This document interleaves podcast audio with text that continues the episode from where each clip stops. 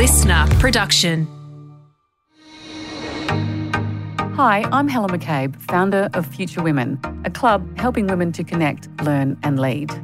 Over my career, I've run teams inside newspapers, edited a magazine, and launched my own business.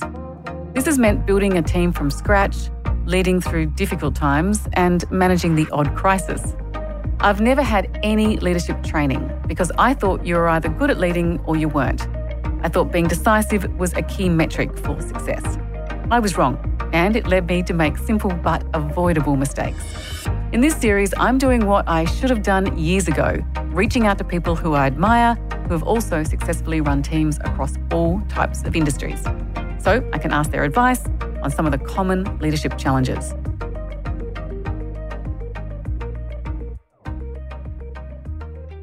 There's a time in most of our lives when we dream of an overseas adventure and working in London, Tokyo, and of course, New York.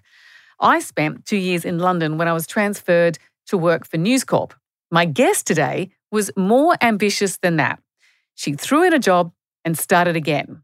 That guest is Nabila Ahmed, a leading business journalist who carved out a whole new career with Bloomberg in New York. She returned to Sydney during the pandemic but Nabila has just accepted a totally new role and is returning to the US.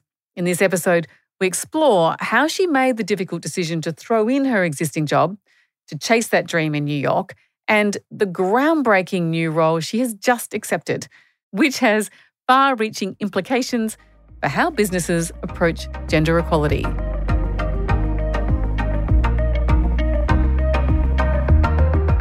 Nabila, welcome to the Future Women Leadership Series. Can we start by you telling me a little bit more about yourself and, in particular, how you became a business journalist? Helen, it's lovely to be here. How I became a business journalist is basically because I was told that there was something I couldn't do. And there's nothing that fires me up more than someone telling me that there's something I can't do. I really wanted to be a journalist because I loved cricket and I wanted to follow cricket. So I was a cricket journalist to start with. And then a, a, few years into that career, I thought, you know what, I would love to be a foreign correspondent. I worked for The Age at the time, and there was a job overseas that came up. And uh, my application got rejected. And one of the things that the editor said was that, oh, you've only got sports experience. That's not enough to do something as serious as a foreign correspondent role and you need to go and do something else. So I thought, okay, what is the hardest thing I could do and the scariest? And that was business because I knew nothing about it. I'm not that great at numbers. Yeah, so I switched to the business team from such, sport. such a great insight into you. Um, so I'm going to be intrigued by the answers to your questions, um, the rest of the questions today. When you were covering sport at The Age, there was no diversity of gender, I imagine, let alone any diversity of colour and race. So you would have been quite a novelty at that time. I was one of two people, two women in Australia who were covering the sport. And what did that look like for you on a daily basis? It meant on a daily basis, I would turn up to press boxes or press conferences or to meetings where I was always the one, the only woman in the room, uh, always ever the only person of color, unless we it was an international series and India was playing Australia, that would be different. And actually, in India, they have a lot of, they had at the time a lot of female cricket journalists. Two things that stood out for me during that time. One was, you know, you get the odd sexist remark or sexual remark from the subjects you covered. That's one thing. But there was also a degree of hostility that I maybe wasn't expecting for just doing my job. So one time there was a story that I worked on which unveiled some discord within a team that I was covering. Did not go down well. I remember that why the, because you weren't entitled to write a story about that. Uh, the coach pulled me aside and said, "You have to decide what team you're on because you're supposed to be on our side, and you writing this story ahead of an important match is actually giving our opponents an advantage. I had a call from someone else at the governing body um, who said, Your ambition is getting in the way of what's the right thing to do here. And you really need to think about how this is going to affect the players. And I thought, wow, I must be really powerful. Well, that's right. yes. Of course, in journalism, that's like catnip, right? We, you know, the idea that you're actually uh, creating change in an environment, that's the thing that we most enjoy experiencing. So was that your reaction? Was it the joy of it and the excitement? Or were you still young enough to kind of be like, oh, maybe I'm not playing the boys' game and I need to pull it in? No, I felt really defiant. And I thought, how dare you question my ambition? And this is not about my ambition getting in the way. I'm simply writing what's happening. I'm just reporting what's happened. You're not saying that it was inaccurate. Now, I imagine uh, that's happened your, for the rest of your career. So you end up in business where you really are playing A grade, right? How did that ambition go in the business reporting world? Actually, in the business reporting world, having come from sport, I didn't really see the gender imbalance as much. There were many more, women covering the subject, but also, obviously, there aren't that many women CEOs, but there were a lot more women in the businesses that I would write about. So it didn't feel as stark as sport. But obviously, we're still talking about the fact that there aren't enough female CEOs on ASX 200 companies, for example. Did you see yourself at the time as being an activist for gender issues in business, or were you still trying to make your way in what is a pretty male dominated field of business journalism? I don't think I ever saw myself as a gender activist. I was just there trying to do a good job. And yeah, just getting out get, there, breaking the story, getting the scoops. Yeah, doing the doing the doing the work. Yeah. This is a podcast for young women who are doing that, or in the job, getting promoted, starting to experience a lot of the challenges that you've experienced. One of the things that I wanted to explore with you was the bravery of leaving at the time in Australia was a career that was on the rise. You were highly regarded. You had job offers from rival news organizations. You were breaking a lot of stories. You knew the Australian business community and the key players as well as anybody. But you had this yearning the whole time to throw it all in and uh, move overseas. Can you talk a bit about that period of time? So I wasn't as lucky as you to be sent as a correspondent by the paper I worked for. The AFR used to have a bureau in New York, but newspapers obviously had a lot of troubled times, classifieds drying up, etc. That bureau shut down. So I knew that if I wanted to still go and live in New York and work in New York, I would have to make that happen myself. And as I became more and more senior in the paper, my last job there was as the companies and markets editor, I started to realize that the longer I would leave it, the harder it would become. And I really, really wanted to do it. And I thought I would really regret it forever if I didn't do it. And it so happened that the paper announced a massive round of redundancies. So I decided to take one. It wasn't that easy, though, was it? Well, I mean, it was and it wasn't. So I knew that I really had to do it. And it was something that I had been thinking about for a really long time. I had done a stint in London in my mid 20s. And I always thought, oh, like, what if I had stayed on? It would have been so cool. So I always had that in the back of my mind. And I know that I always regretted the fact that I didn't then stay on. But, you know, I came back and I had a great career at the AFR. I had a, you know, it was super fun. I won a Walkley Award on my way out. It was great. But I thought if I don't try this, I will regret it. And I knew I would obviously be leaving my family behind, a relationship that I knew may not have survived. And those bits of it were hard. But the fact that I had to do it, that was never in question. Can we talk a bit about that? Because I've just been um, chatting earlier today to Wendy McCarthy, and she talked about connecting your head with your heart and the only time she's made bad decisions is when her head overruled her heart. How long did it take you to reconcile those two things and then take the difficult step of unpicking your life in Australia? I had thought about it for a long time, but I was also really enjoying what I was doing. So it wasn't an everyday thing of saying, oh, I really hate this. It was just that I need to get to this, I need to get to this. And it came to a juncture when the redundancies were announced I thought, actually, here's my chance. Because if I stay, I would only get a more senior job, which I was offered. And I was like, no, no, no, I need to go now. This is trouble. Yeah. so yeah, from that perspective, it was it was a decision that was easy to make because of that. But then on the personal front, it was really difficult because, yeah, I knew that it would probably create a lot of upheaval, but I had to go ahead anyway. You do things like I do, and I've done it today, even today, is like, I'm going to take it as a sign. If this happens, then that's the sign that I need to do X. No, uh, unless more. unless it's a sporting event and it's about like if I stand here, will they get another goal? Or if I leave the room and the Matildas are playing really well, I should not come back into the room. Okay, well I do that about my whole life. um, let's talk about you get to New York. You're king of the castle in Australia in Sydney, and you have to start again. I'm looking for, you know, that advice for anyone who's listening to you going, all right, it's been on my mind for a while. I'm listening to Nabila. I need to do this. What advice have you got when you actually take the leap and you turn up in New York? Back yourself and have a plan in your head for what is the worst thing that could happen and what would happen in that instance.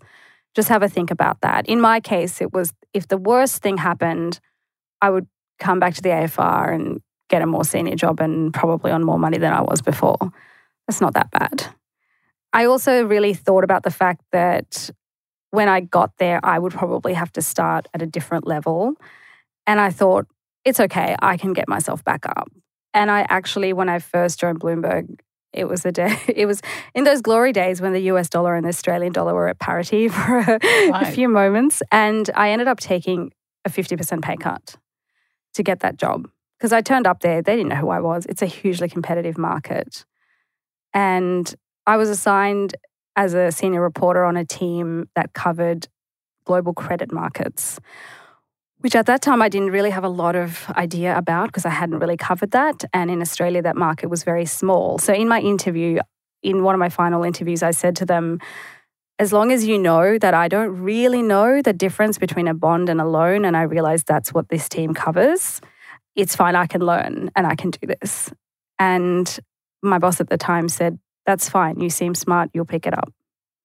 I can't believe you said that. I actually have no idea what the purpose of this whole this whole field of reporting is about.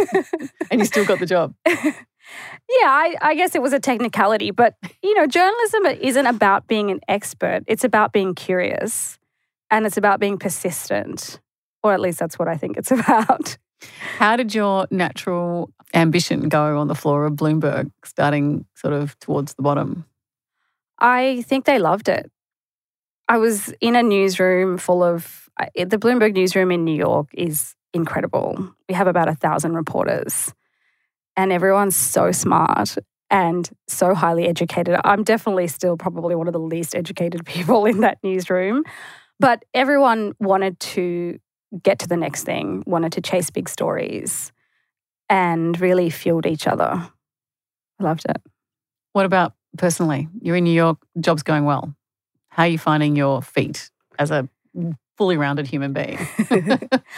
well, I very early on, um, uh, probably a few months into my being in New York, I happened to be walking through Central Park on a very nice autumn day. It was beautiful. The leaves were changing color and it was gorgeous. And everyone was cheering because the New York Marathon was happening. And it was a really powerful and emotional moment for me to see all these people cheering on these runners. And I had never been a runner. And anyone that knows me, like you do, you know, I'm totally the opposite of an athletic person. But I decided, you know what? I'm going to run the marathon next year. And I told a friend, and she said, Have you ever run a 5K? And I said, no, but you know, that's okay. she said, Do you want to do a half marathon with me first? um, so I actually just signed up to a, a running team and I started running very, very badly. But I did the New York Marathon the following year and I did it two more times. Crazy. And it was amazing. I was one of the slowest. It took me more than four Three hours, pretty much, to finish but it was incredible. And I feel like I've I got to connect with the city in this incredible way because I think when you're on foot, you get to see a lot more. You get to really feel the energy. And we would do all these runs all over the all over the city. And it was amazing. And I met a great group of people through there. I also, very early, early on, even before I actually started the running journey, I went and volunteered at Central Park because I rented an apartment near there and I really missed the beaches and this open space of Sydney. So I thought I would go and do that. So on a Saturday morning, I would be gardening in Central Park with mostly a bunch of very old New Yorkers. I was the youngest there by about 25 years. But they had the most amazing stories of New York. And I don't even know if they were all true, but they were so amazing. One guy told me about how his dad taught Grace Kelly how to ride a horse in the stables of Central Park for a movie she was doing. I guess that's plausible, right? Probably happened.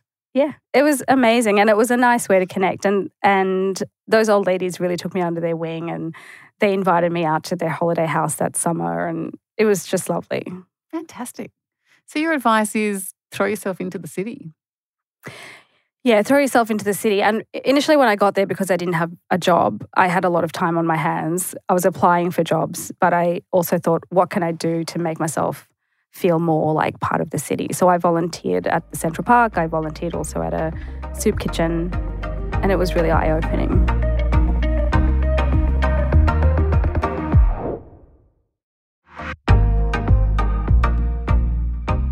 What is your advice looking back on that transition period? It's going to be bumpy. Remember that and try to be kind to yourself. And there were very high highs and low lows initially because um, one of my friends says this because you're in the washing machine and you have to wait for the cycle to stop before you can equalize. And you just have to give yourself that time and somehow try to keep faith that it will work out. I'm going to move on now. Thank you for that. that is, is super helpful and you know a testament to you that you did do so well in New York and ended up coming back to Sydney. But we're going to miss the coming back to Sydney bit because that's the boring bit. Um, I think it's the boring bit. Um, you probably think it was the exciting bit. So you came back during the pandemic and you took up a, um, a role in Australia with Bloomberg. But it's the new role for me that's extraordinary. What you're about to go into. Can you describe it in your own words? So I am the new team leader for our global equality coverage. And funnily enough, the equality team writes all about inequality. And our job is to elevate issues of race, gender, diversity, and fairness within the markets that we cover and societies. So that could be the finance industry, that could be within a government of a country, that could be in just societies that we write about. Do you see anyone in Australia right now doing that?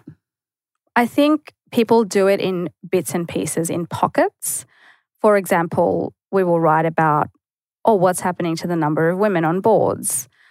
Or where's the diversity in Australian businesses? But I don't think anyone has a dedicated team devoted to writing just about those sorts of issues. What do you think? Well, I, you know, this has never been done before, so you're you're, you're um, forging a whole new path in terms of the pillars of journalism, which are normally crime, business, sport, politics, the usual things. you you've turned equality into an actual pillar.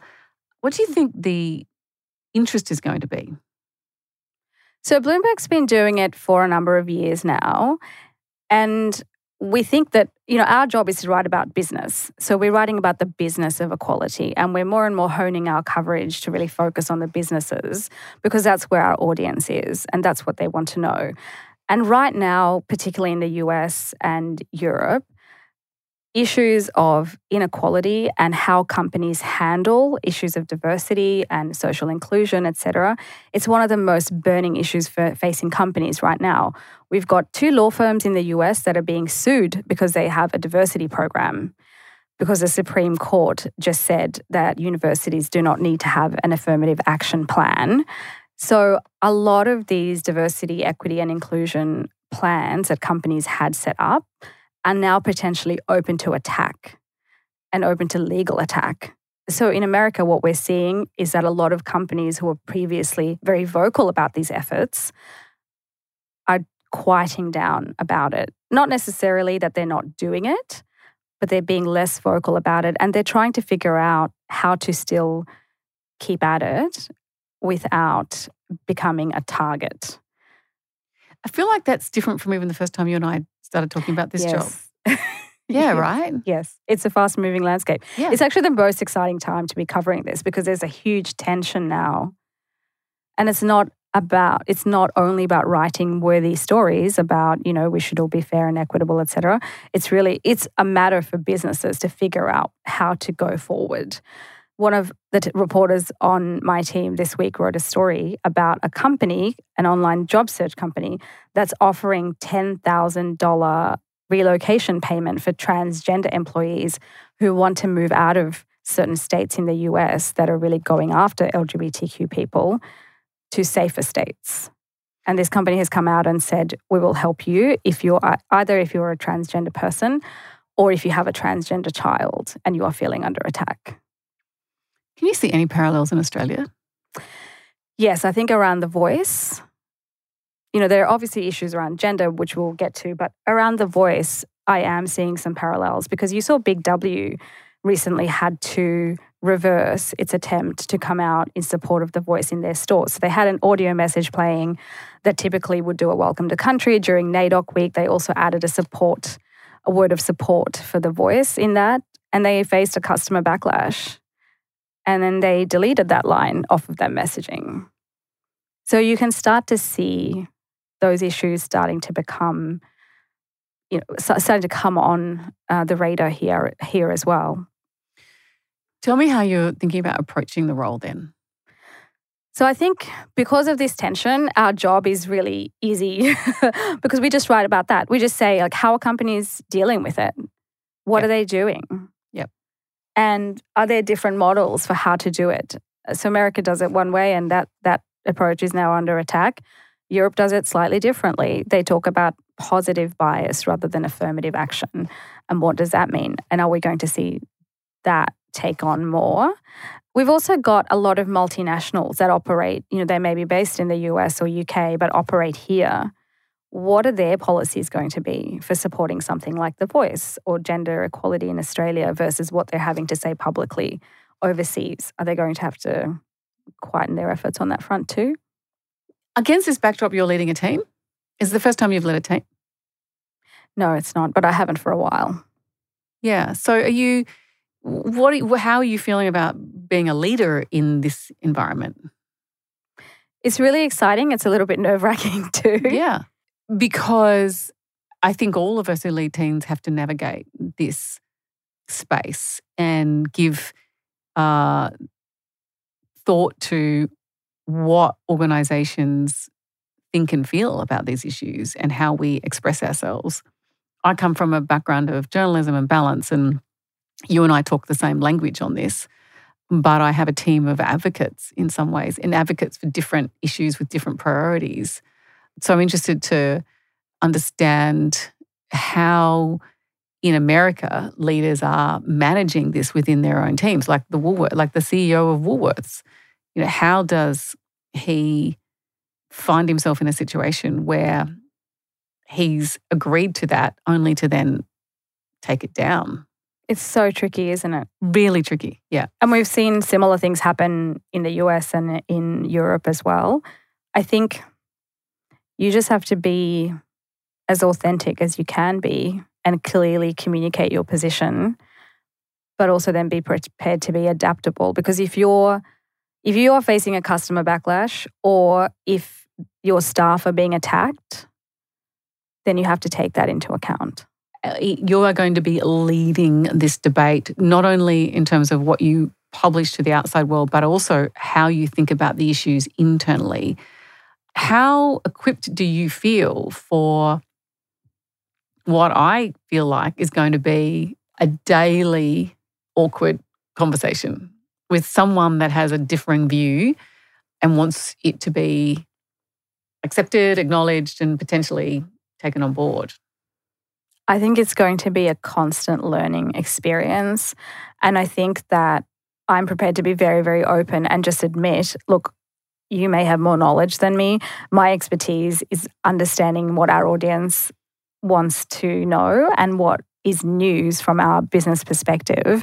And we may have differing views and we may have ideological uh, differences, but that is not the, our job in that piece of writing that we're doing on a in a day-to-day journalism you know you've you've been a journalist we're trying to achieve balance and we're trying to present both sides and sometimes that will mean presenting a side that you don't necessarily agree with. But we have to sometimes we do have to seek out the views from the opposing side.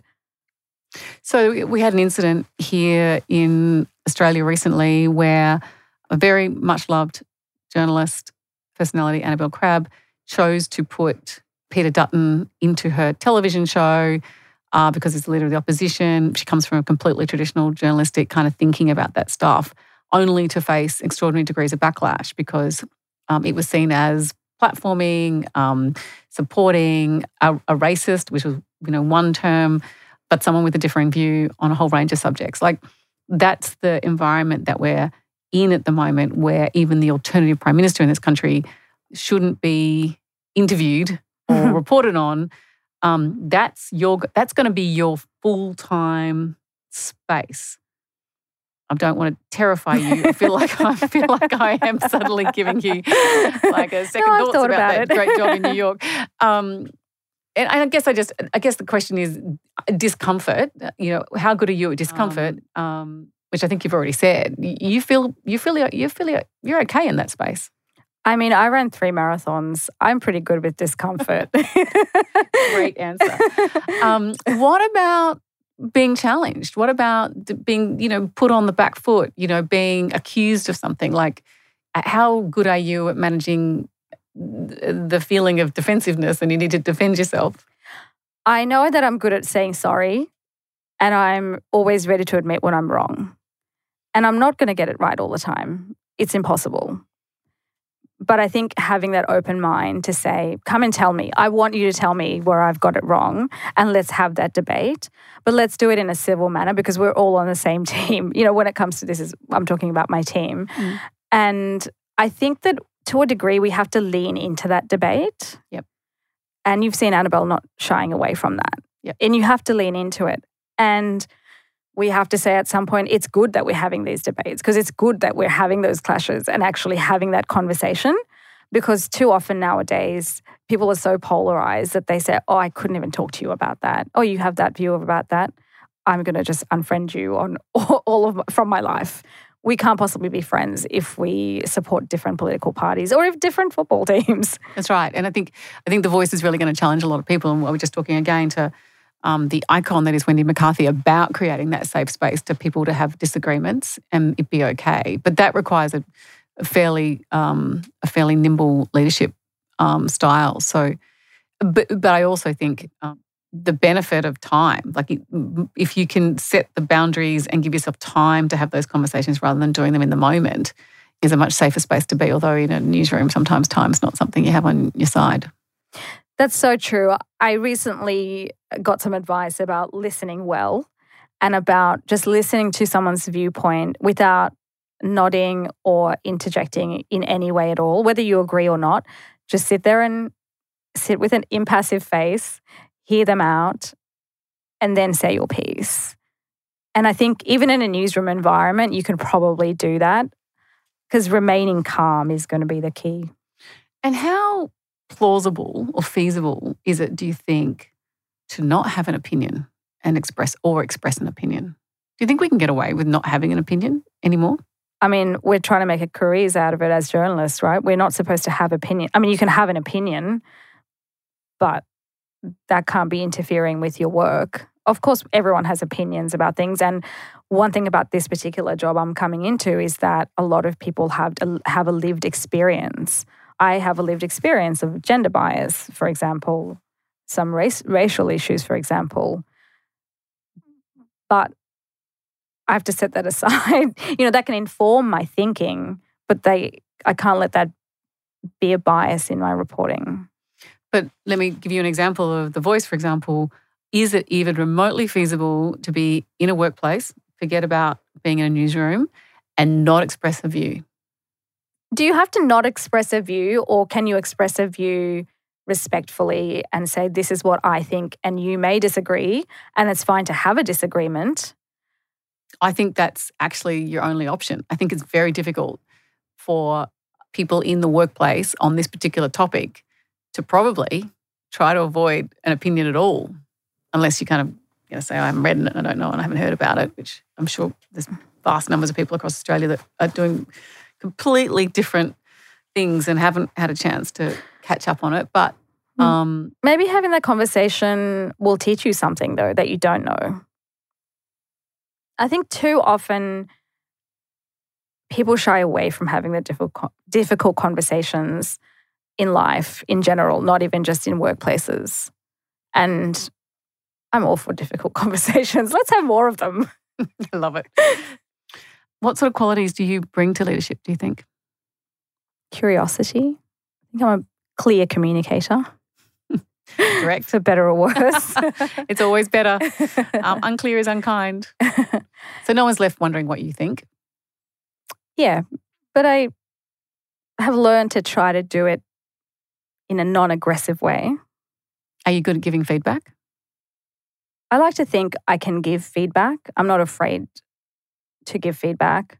I also don't like to shy away from those conflicts. I think it's better to have it out, not in a screaming match kind of way. But have it out, move on, and then Yeah. it's the air's cleared.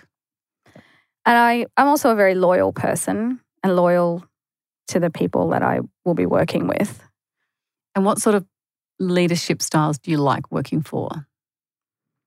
Empowering, Someone who's not going to be looking over your shoulder. someone who just tells me how, you know, go and do this thing. And if I need help, I will ask. Yeah. I'm interested just to circle back briefly um, before we wrap up to the role in New York. Are you seeing any other organizations take these ESG issues as seriously as Bloomberg? Well, there are others who write about it. It's a question of what resources do you have to throw at it. We are in an enormously privileged position at Bloomberg in that we have some incredible resources. We work for a private company and you know most of the profits that Bloomberg makes actually goes into charity. So it's a different kind of balance to say a newspaper that is answerable to shareholders. Um, I think when you spoke to me first about it, you said Bloomberg is seeing this rise of these issues in the same way that media and organizations saw the climate change debate. Do you think that's still comparable? Absolutely. Absolutely. Because this is a very, it's a big risk for companies, how they deal with these things and how they deal with woke capitalism, for want of a better term, and how they're fashioning themselves around these debates, how they're signaling to their workers about these debates. That is at the core of who is going to succeed as a company tomorrow. For example, we had a story yesterday about Standard Chartered offering 20 weeks of paid parental leave to mums, dads, and adoptive parents, regardless of you know who's the birth parent, etc. And they're at you know they're ahead of a lot of American companies in that. And that story was very well read on our platforms because companies are also really eager to find out what competitors are doing and they want to attract and retain talent. So they're very interested in those issues of culture. But are we seeing, and I know we're straying off um, a traditional topic here, but are we seeing a an environment where we had a skills and labour shortage? And so, and I think we saw this with the big four, you know, even as early as this year, where there was huge demands to hire the university graduates and the young brightest minds on big money. So, and then offering quite generous additional days off and culture leaves and birthdays and parental leave entitlements. But as the economy starts to experience, you know, more pressure with rising interest rates and cost of living and inflation, is that going to reverse? Are we going to see the reverse of those opportunities being offered in, in companies and those, you know, incredibly generous perks and benefits start to be wound back, which that in itself is going to increase tension in in everyone's lives. Yeah, we already have seen some companies rolling back some of their benefits. So, Twitter, for example, in the US is one of them. But I think the companies that are thinking longer term know that that's their opportunity. And that's going to be the difference between what happens longer term. And talking to senior executives in Australia about this, they feel like you need to think of this as a as a longer term issue. Like, what do you want to ultimately do? And offering something as simple as equal parental leave for mums and dads means that mums can come back to work sooner. So that helps narrow the gender pay gap because they, you've got greater labour market participation and higher wages. It also means that dads are not seen as, well, they have a more equal role at home. And we've sort of seen the studies that show that that has better outcomes for the family, but also for the children. So if you're a company who's thinking in a more holistic way and you can afford to do that, then that's what they're doing. Because Standard Chartered coming out saying this, it's, you know, that was just yesterday and Twitter's already started to roll back. So you could see that there is a gap emerging between two types of companies. Just to finalize on on on, a, on the gender issue, you started in sport, you went into business, um, and now you're going to be thinking about gender the, like a lot, right? This is going to be the thing you think about con- consistently. Have you seen a lot of change in your career in terms of things getting better working as a as a, a young woman working in in male dominated areas? I think there are certainly more examples of women in more senior positions. That's for sure. I think right now on the ASX, I think on the ASX 200, something like just under 10% are women CEOs. That was not the case 20 years ago when I was starting out. So that's good. But the pace of progress is so, so slow that, you know, you look at these studies and they say it's going to take a hundred and something years for women to catch up to where men are. In terms of, of the working environment, uh, yes, it has changed to some degree, but some of those very old biased ideas are very, very hard to kill off. They just are, you know, and I don't know how, you know, I don't know how we deal with that. Mm. But those ideas still persist uh, and ideas about women and their roles and child rearing and do you lose your brain when you are pregnant uh, and all those kinds of things. And I don't know how to address how to address that. Like, what's going to change that? Love to hear your thoughts on that. Well, I'm just going to pick you up on that because you did have a baby in the middle of all this. So, did you also get? Did you also find that was that was a challenge in terms of people you know how they yeah there were a how few they remarks saw you. Yeah, Yeah. yeah somebody said when i so i i took a year's maternity leave bloomberg's very generous we get six months at full pay which is one of the most generous uh, policies uh, in australia for sure and when i came back i came back full time the number of people who asked me just in general how many days are you back i'm back full time well what does your baby do when you're at work he's at home doing the grocery shopping online and making my dinner. There's a lot of questions like that. And actually, somebody even said to me early on when I came back, they said, Oh, you're back at work. So are you ready to go back on holiday now? So there, there's interesting attitudes. But I will say, having worked in the US, I found that there, at least in the companies that I dealt with, and obviously Bloomberg that I worked for, taking maternity leave or going to have a baby didn't really affect your career path at all. In fact, I know of several women who got promoted while they were on maternity leave and came back to bigger roles. I found that in Australia, just the attitudes around it, and I actually wrote a story about all of this when I first came back because I was really struck by the difference in attitudes towards women and their careers versus what I saw in the US. And it's partly because of the really high cost of childcare and the fact that traditionally Australia is still very traditional in gender roles. And it's partly to do with the fact that we have a very high proportion of single sex schools compared with the US or the UK. There are a lot of issues like that. But even companies that overseas are saying, are really trying to talk the talk and walk the walk on gender, are not really doing it through their Australian subsidiaries. And I don't know why. Don't know but why. I mean, they should be pulled up on it. Yeah. Yeah. I mean, I think it comes up uh, time and time again that Australian, we're just behind.